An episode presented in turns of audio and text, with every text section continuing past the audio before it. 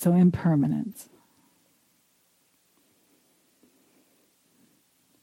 Impermanence is an understanding that everything that arises is, of course, subject to passing away.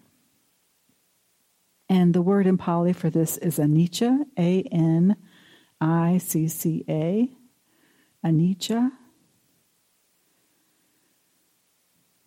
It's the teaching that all sankharas, another Pali word, sankhara, S-A-N-K-H-A-R-A, it means made together or put together or concocted.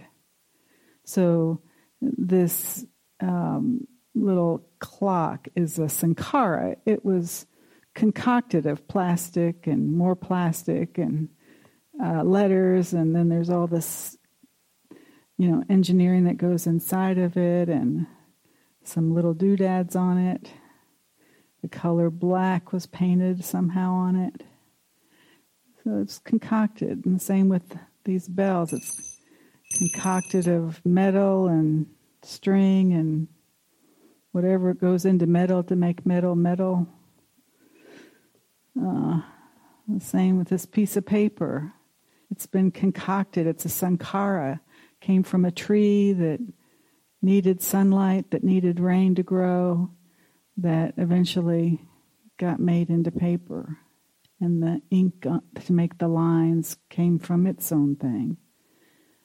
So just about everything you see is a sankhara. All concocted, including me. And I guess that means you too.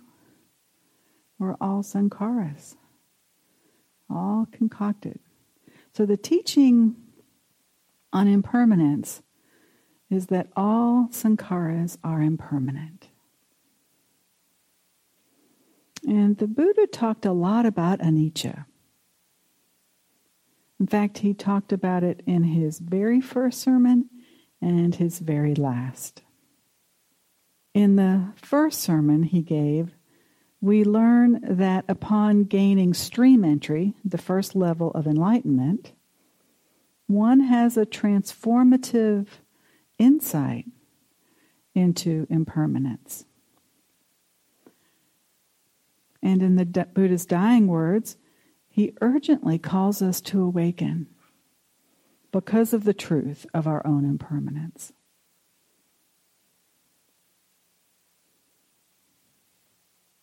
So anicca figures prominently in the teachings. And it's important for us to understand, even if at first it's only intellectually. And even if we've had an understood experience of impermanence, which is more than intellectual, an understood experience is an experience of insight. So even if we've had an understood experience of impermanence, we still can sometimes forget its truth. All concocted things, all sankharas are impermanent, including our sense of self. We look in the mirror in the morning, and a sense of a very permanent, solid self arises with the reflection we see. The self that likes or doesn't like what is seen. We turn around and we see something we like and crave to have. And with the arising of that craving, a different permanent, solid self, sense of self arises. The sense of self that has to have that thing it sees, that it craves to have. And the object of our craving too seems solid and permanent and unchanging. We turn around again and we see something we don't like and crave not to have. And with the arising of that craving, yet another permanent sense of self arises, a self that craves to push that object away. and that object seems permanent too. At best, we forget, and at worst, we're in denial of the fact that all concocted things are impermanent. In the moment of perception, they seem permanent. But everything is subject to change in future moments. And a lot of change occurred to bring the concocted thing into its present existence. Even in the present moment, change is occurring to bring concocted things to their next state. So when we are not mindful of the truth of impermanence, we live in an illusion of permanency and solidity. And we can suffer as a result. We suffer when the things that we like change. And we suffer when the things that we don't like don't change fast enough. We want the stuff that we like to stick around forever. So we pretend it will to avoid suffering without realizing that denial just adds a whole nother layer of suffering on top. Conversely, we have little confidence the stuff we don't like is impermanent. We don't want the stuff we don't like to stick around, but we forget that it too is subject to change, and we get all worked up in the face of things we don't like, as if it will never change. We have no confidence of their impermanence too. So we just live in a fantasy of permanence. And it sets us up for all kinds of suffering, both in life and in the dying process. We crave to have the things that are pleasant, and we crave not to have the things that are unpleasant. With regard to the things that are pleasant, we crave to have them as if the objects of our desire can provide us with lasting happiness.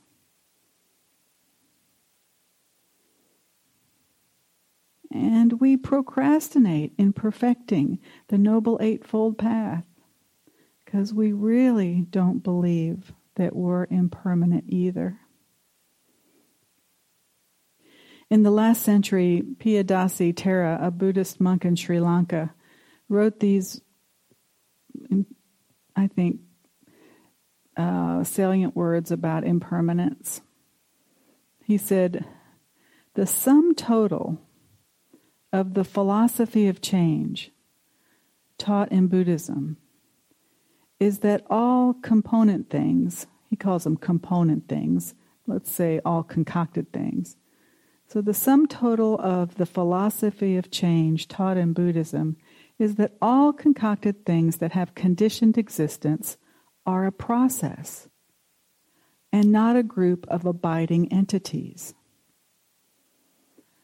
But the changes occur in such rapid succession that people regard mind and body as static entities. They do not see their arising and their breaking up, but regard them unitarily, seeing them as a lump or a whole. He goes on, "It is very hard indeed for people who are accustomed to continually thinking of their own mind and body and the external world as wholes to get rid of the false appearances of wholeness. So long as man fails to see things as impermanent processes, as movements, he will never understand the doctrine of the Buddha."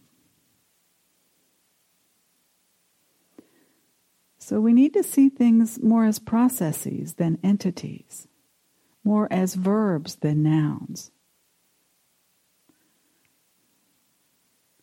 Sankharas are concocted.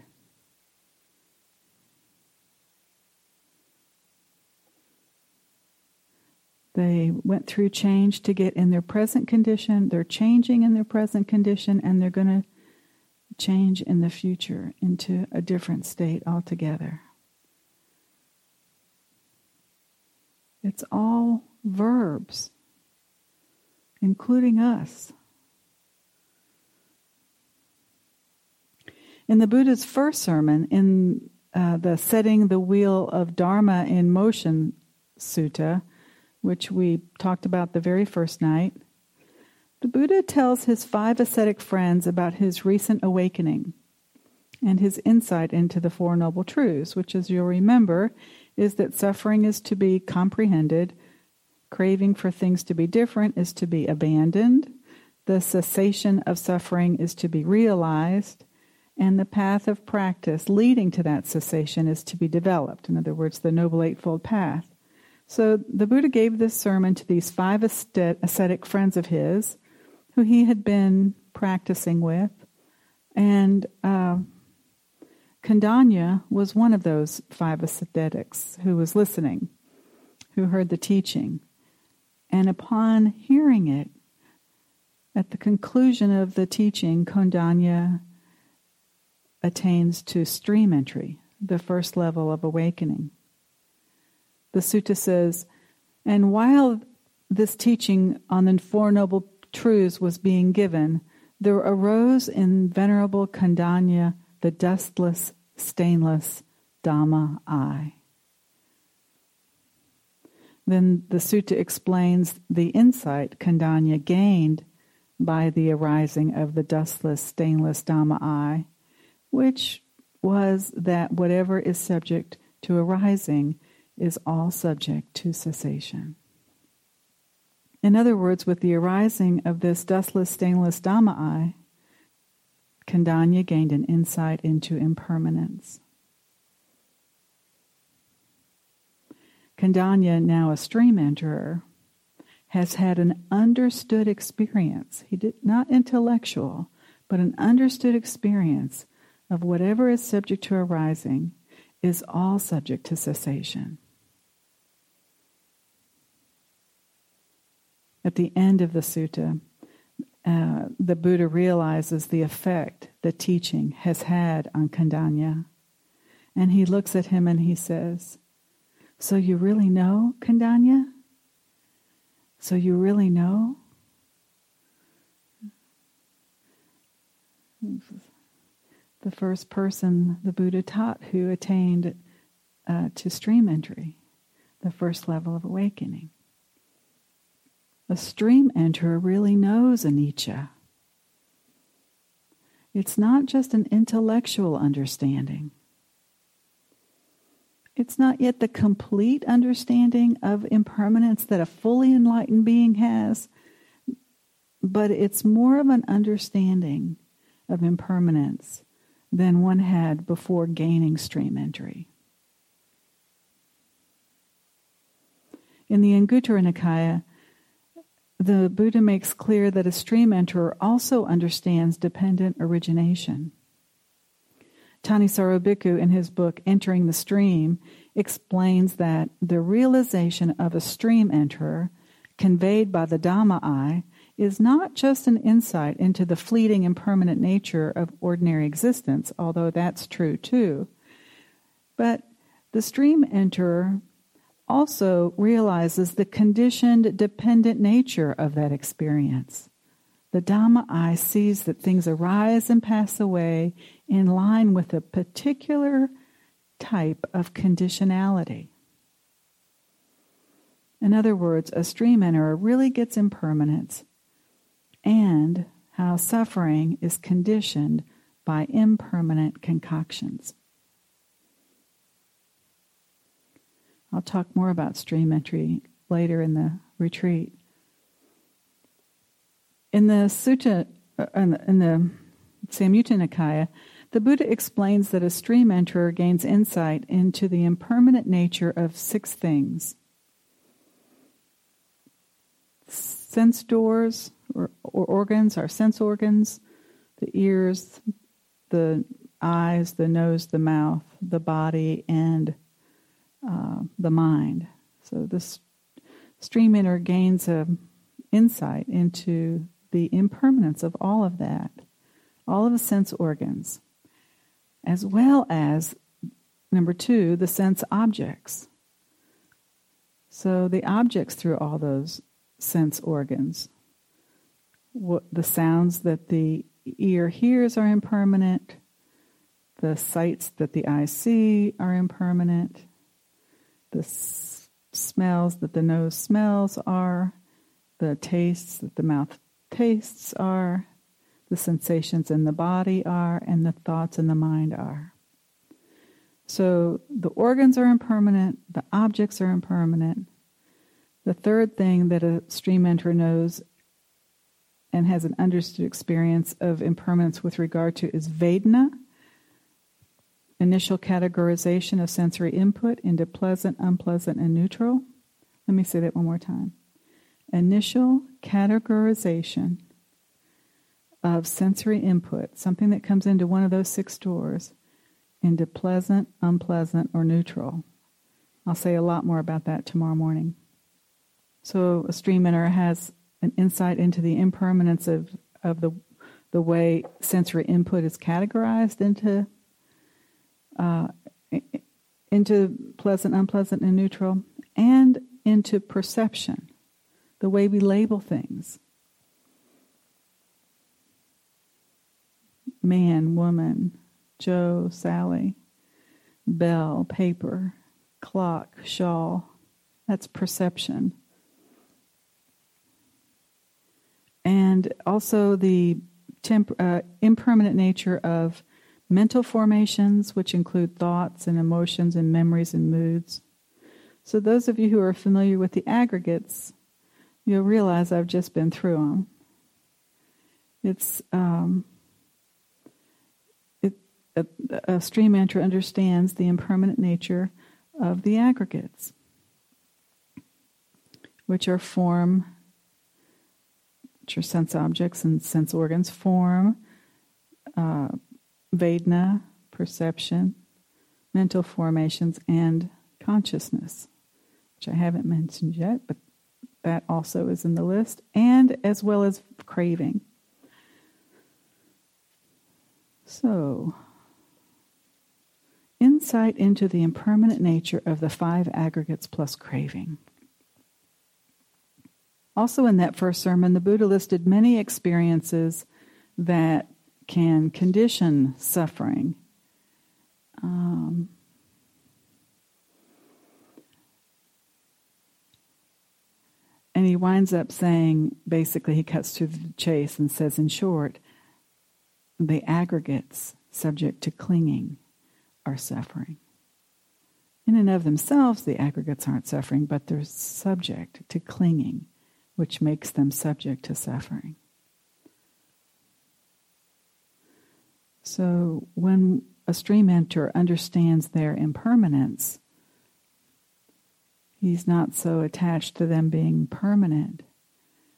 He or she is more willing to have a relaxed relationship with the aggregates and isn't as bound up in having them permanent if he likes or she likes them, or impermanent, or losing confidence of their impermanence if they're not liked.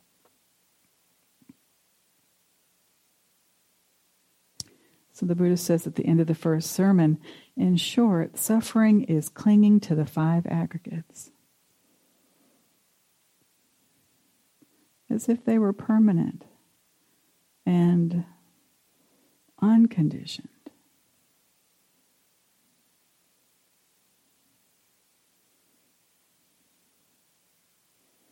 And so to help us see through the illusion and the delusion that the aggregates are permanent, solid, and forever lasting, the Buddha compared each one of the aggregates to ephemeral substances without a solid core. With regard to material form, which again are the organs, the sense organs, and the sense objects, He compared all of that to a lump of foam.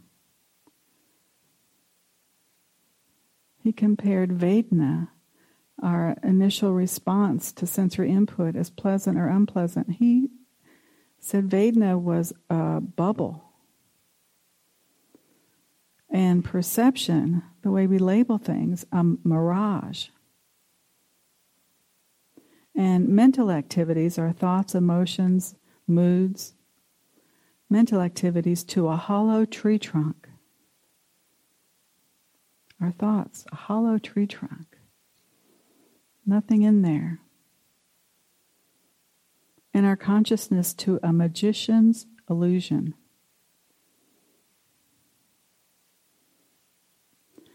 And then he said, whatever aggregate there may be, form, Vedana, perception, mental activities, or consciousness, whatever aggregate there may be, whether past, present, or future, so it includes a memory or anticipation of a future event. Whatever aggregate there may be, past, present, or future, internal or external, mine or yours,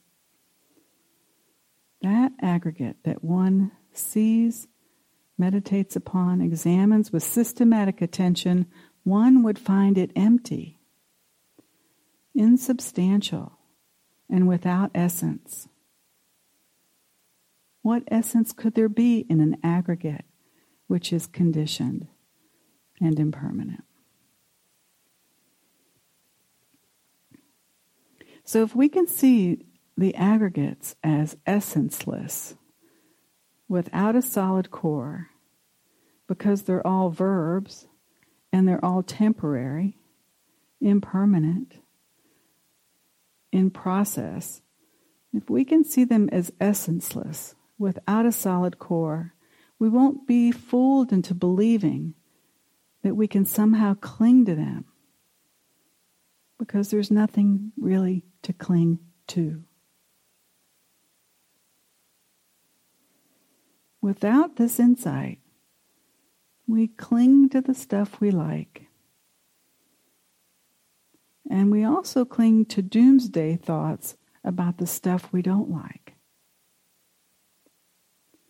We forget the stuff we like will end, and we have no confidence the stuff we don't like will end too.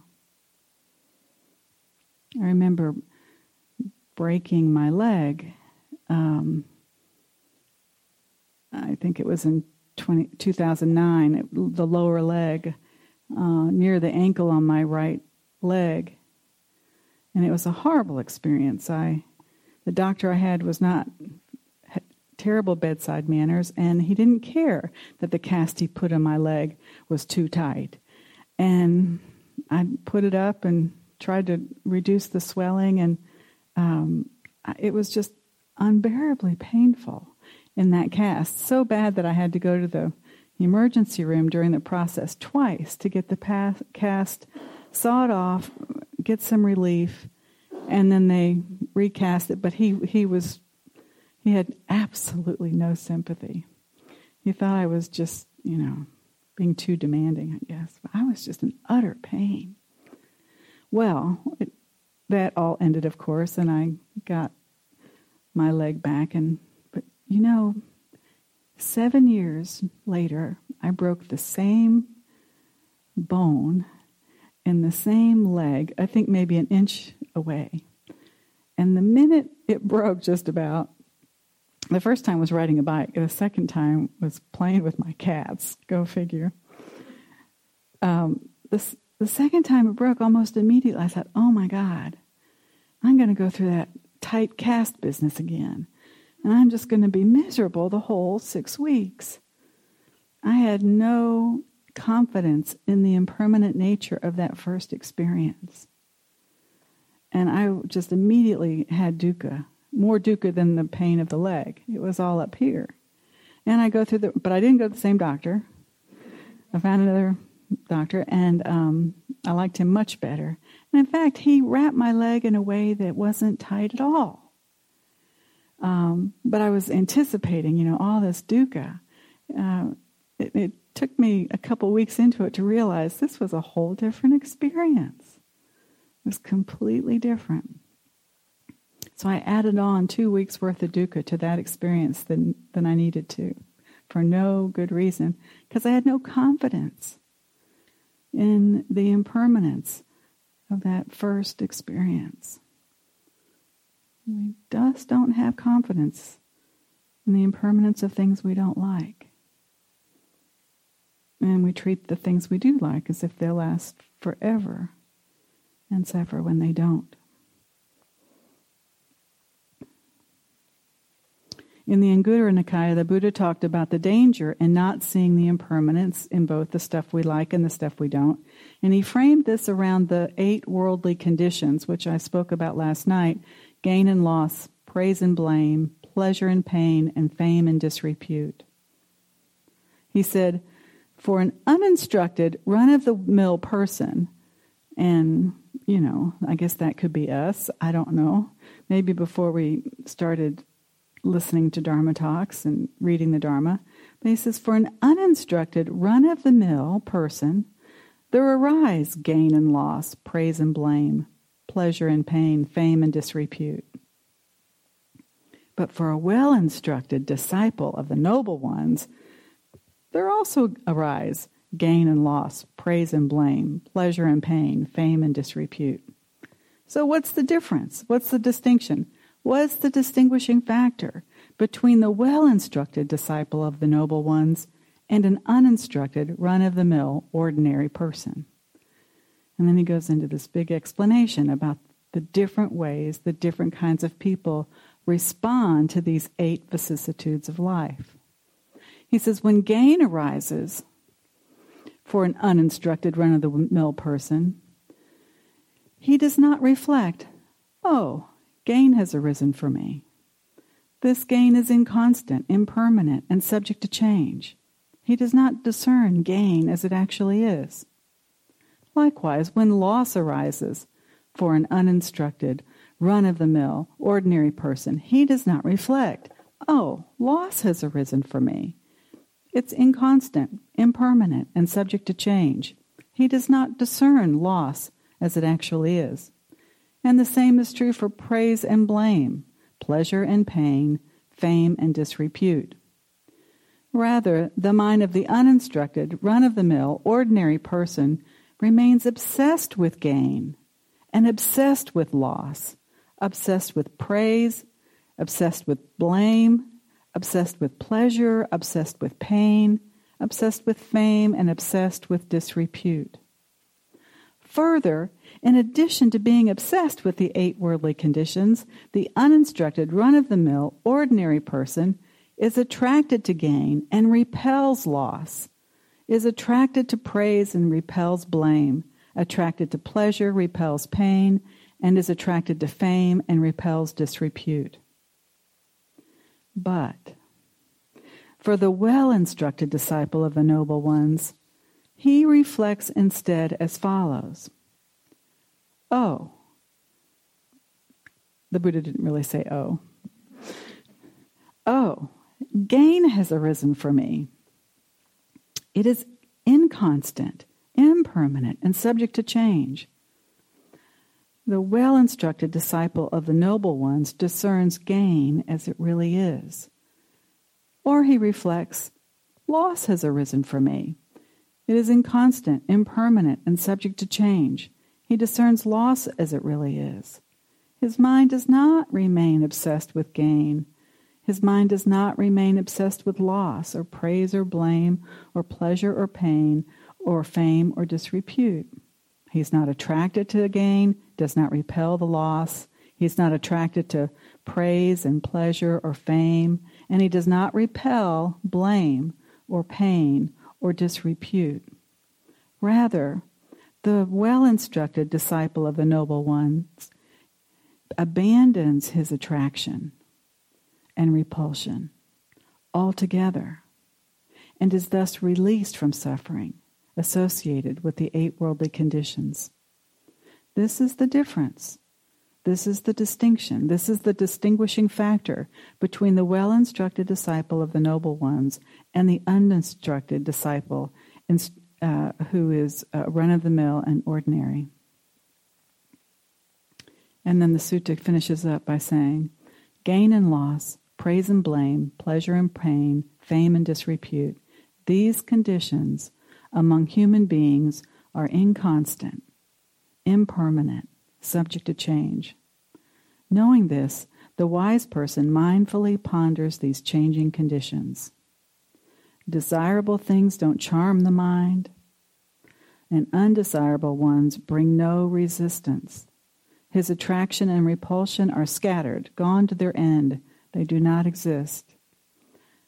Knowing the dustless, sorrowless state, he discerns rightly, has gone beyond becoming to the further shore. So which worldly conditions do you hope are permanent, or do you fear are permanent? Do you hope just the good stuff is permanent? Or do you live in fear that the bad stuff is permanent too? Can we instead accept that the good stuff will end? And have confidence that the bad will too, one way or the other. A story about an old wise Zen priest and a little boy who live in a village drive home the point about the Buddha's teaching on the impermanence of the 8 worldly conditions. For you movie buffs, this was Tom Hanks in the movie Charlie Wilson's War, who told this story. I think it was Tom Hanks. Anyway, the story goes like this. There's a little boy, and he's not that little, he's 14. On his 14th birthday, he gets a horse. And everybody in the village says, how wonderful. The 14-year-old boy got a horse on his birthday. And the old wise Zen master says, we'll see. Well, 2 years later, the boy falls off the horse and breaks his leg. And everyone in the village says, how terrible. The little boy fell off his horse and broke his leg. But the old wise Zen master says, we'll see. And then a war breaks out, and all the young men get called to go off and fight. Except the boy can't, because his leg is all messed up from having broken it. And everybody in the village says, how wonderful. And the old wise Zen master says, we'll see. So, accepting the good stuff will end, and confidence the bad stuff will too. Everything changes. Ajahn Chah, a Thai forest monk in the last century, used to drink out of his favorite drinking glass. I imagine he didn't have many possessions, but he had this one glass that he kind of liked, and he always asked for that one. And he was teaching some monks and lay people at one point, and the story got reported and came back to us. But somebody in the audience said, "You know, why are you so attached to that glass, Ajahn? I thought we weren't supposed to be attached to things, especially concocted ones." And Ajahn said, for me, this glass is already broken. That's not the case for you. In other words, I can have my glass, because I have no confidence it's going to be here tomorrow or even the next minute. But the rest of you, you know, are attached.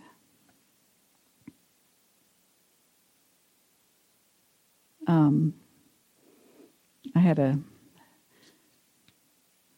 diamond necklace once, beautiful diamond, my dad wore it on his pinky finger. My dad was born in 1897. He was in his 50s when I was born. I was the oldest. And he had this pinky ring that he, I guess, got legally. He didn't have a lot of money. He didn't graduate from high school. But he had these two diamonds in a pinky ring he wore all the time. And he told me and my brother we would get them when he died. And sure enough, he died when I was around 20 years old. And my brother got one and I got the other. And I took this diamond into a jeweler in Knoxville, Tennessee, where I was living at the time, and had him take a look at it so he could appraise it. And he was doing his paperwork, got the diamond, put it under the microscope or whatever you have to do that with. And he just didn't say anything. And I thought, oh, gosh, maybe it's not a very good diamond. He says, come over here. I want you to look through this microscope. I says, okay, what am I looking at? He says, do you see any black marks on that diamond? I said, no. Do you see any marks on that diamond at all? I said, well, I don't know what I'm looking for, but he says, that's about the purest diamond I've ever seen. This was a blue diamond, a European cut blue diamond. I think it was about 5/8 of a carat. It's the only diamond I ever had. I mean, I was poor. But anyway, so I had it insured and put it into a necklace, and it was just beautiful, a gold necklace, and I wore it every day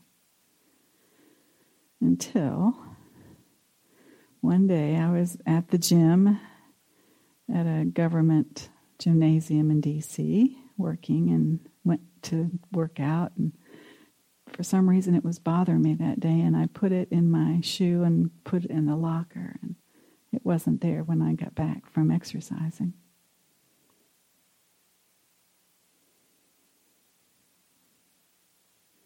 Yeah. Impermanence.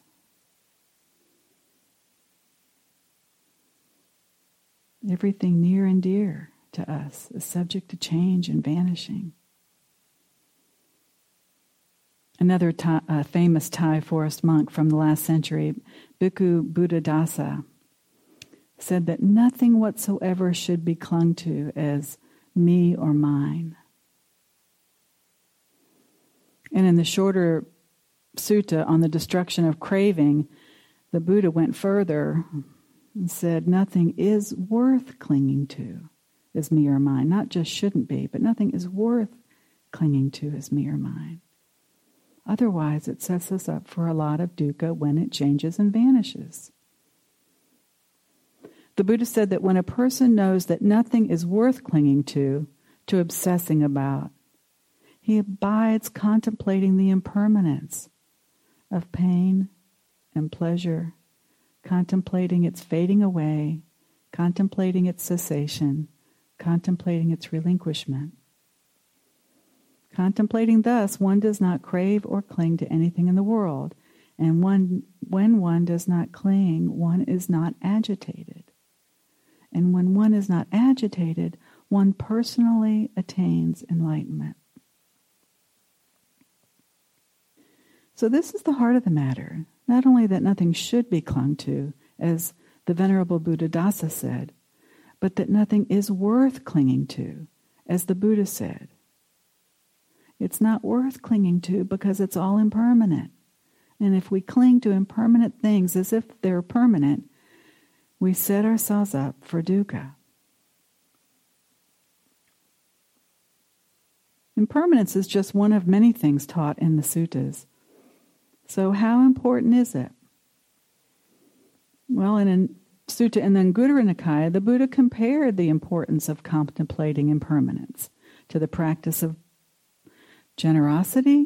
He compared it to the practice of keeping the precepts and taking the refuges, and he compared it to metta, loving kindness. He said, as fruitful as the act of generosity is, yet it is still more fruitful to go with a confident heart for refuge to the Buddha, the Dhamma, the Sangha, and undertake the 5 precepts. So we learn from this that taking refuge and keeping the precepts outranks generosity. And then he goes on. As fruitful as taking the precepts and the refuges is, yet it is still more fruitful to maintain loving kindness for only as long as it takes to milk a cow. So metta outranks generosity and going for refuge and keeping the precepts, but only for as long as it takes to milk a cow.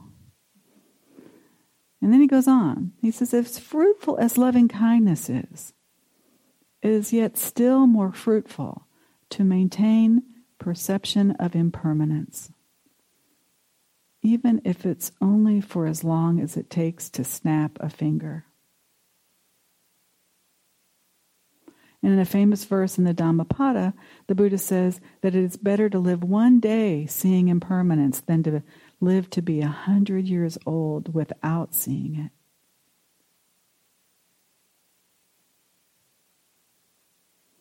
If we gain sufficient insight into impermanence, it can help us to let go of craving for things to be different than the way we want them to be, because we know it's all impermanent anyway. So if we can really gain sufficient insight into impermanence, it can help us let go of craving, which, according to the Four Noble Truths, is what conditions dukkha, craving.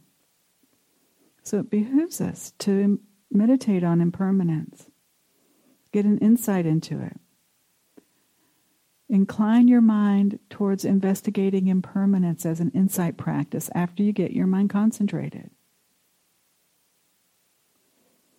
The other benefit of gaining an insight into impermanence is that it loosens and ultimately lets go of our attachment to a sense of a permanent solid self. We really get the impermanence of this self. All right, so that's the Buddha's first teaching. In his last teaching, on his deathbed, he once more emphasized the importance of the truth of impermanence. During his dying process, he was surrounded by 500 monks, so the sutta says, of various degrees of awakening. One of these 500 monks was his cousin and longtime attendant, Ananda. And at that time, Ananda had attained to the first level of awakening, stream entry. It's reported that just before dying, the Buddha practiced the jhanas. He went from the first all the way up to the eighth, and then came back down to the fourth, and passing into what is called parinibbana after the fourth. Parinibbana, the term meaning final release from rebirth for one who has attained a full awakening in this life. So he goes 1 to 8, back to 4, dies. I don't know exactly how the monks knew that. I mean, maybe he was like, 1, 2, 3. But anyway. Before entering the jhanas and passing into parinibbana, the Buddha gave a final teaching on his deathbed. And this is what he said. It's very short. Now then, monks, I exhort you. All fabrications are subject to ending and decay. Reach consummation through heedfulness. I'll say it again. Now, monks, I exhort you, which means I urge you, I strongly encourage you, I exhort you, all fabrications, all concoctions, all sankharas, all fabrications are subject to ending and decay. In other words, his body was doing that as he was speaking. He knows. He knows. Now, monks, I exhort you, all sankharas are subject to ending and decay. Reach consummation. In other words, reach consummation of the path. Get enlightened. Don't dally. He says, reach consummation through heedfulness. Be heedful with your practice. These were his last words. if he could leave his monks with but one teaching on his deathbed. He wanted them to understand that time is of the essence. All sankharas are impermanent. Be heedful with practice in order to attain to enlightenment. So we're reminded in this teaching of the truth of impermanence in order to arouse spiritual urgency to practice. It's called samvega in Pali, S-A-M-V-E-G-A, samvega, spiritual urgency to get on with it. And the Buddha's reminder is not directed at only those who have not yet attained stream entry. According to the sutta, all 500 monks in attendance at his parinibbana were at least stream enterers, including Ananda. The Buddha didn't want them to rest on their laurels. He wanted them to get further than stream entry. He wanted them to get fully awakened. But of course, the Buddha's dying exhortation runs contrary to our normal mode of forgetting or being in denial of impermanence. He's pleading with us to guard against this default mode of misperceiving impermanence as permanent. And he wants us to reflect on the truth of our impermanence, the truth of it, as a means to arouse spiritual samvega, the spiritual urgency to awaken.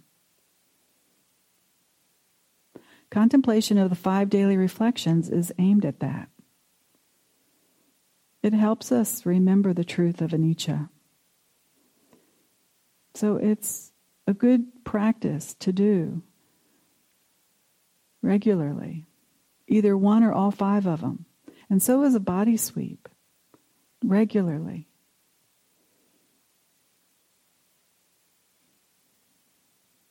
All concoctions are subject to ending and decay, most especially this mind and this body.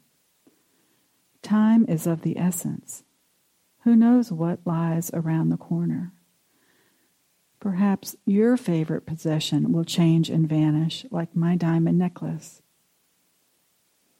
Perhaps you'll have an accident or come down with an illness. Perhaps your beloved pet will get sick and die, or your best friend, or your grandparent, your significant other, or your grandchild, or your very own precious child. Perhaps even you or I will get sick and die. How soon? And what will that process be like? Will we have mental suffering on top of the physical suffering?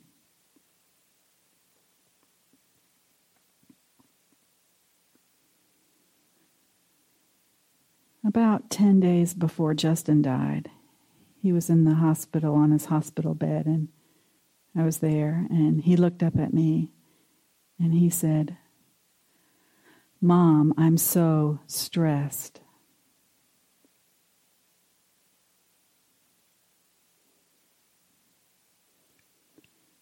Contrast that with a story in Christopher Timmis's book, Light on Enlightenment. While Christopher Timmis was a monk in a monastery in Thailand, an older monk was dying. And about the old monk, Timmis says, "There was a quiet acknowledgement amongst some of those living around that old monk that he was an arhat, fully enlightened." And so, during the monk's dying process, Timmis asked the dying monk about his impending death. And this is what the dying monk said. "Death has searched all over this earth looking for me, but he cannot find me anywhere. This monk is not to be found here, nor there, nor in between."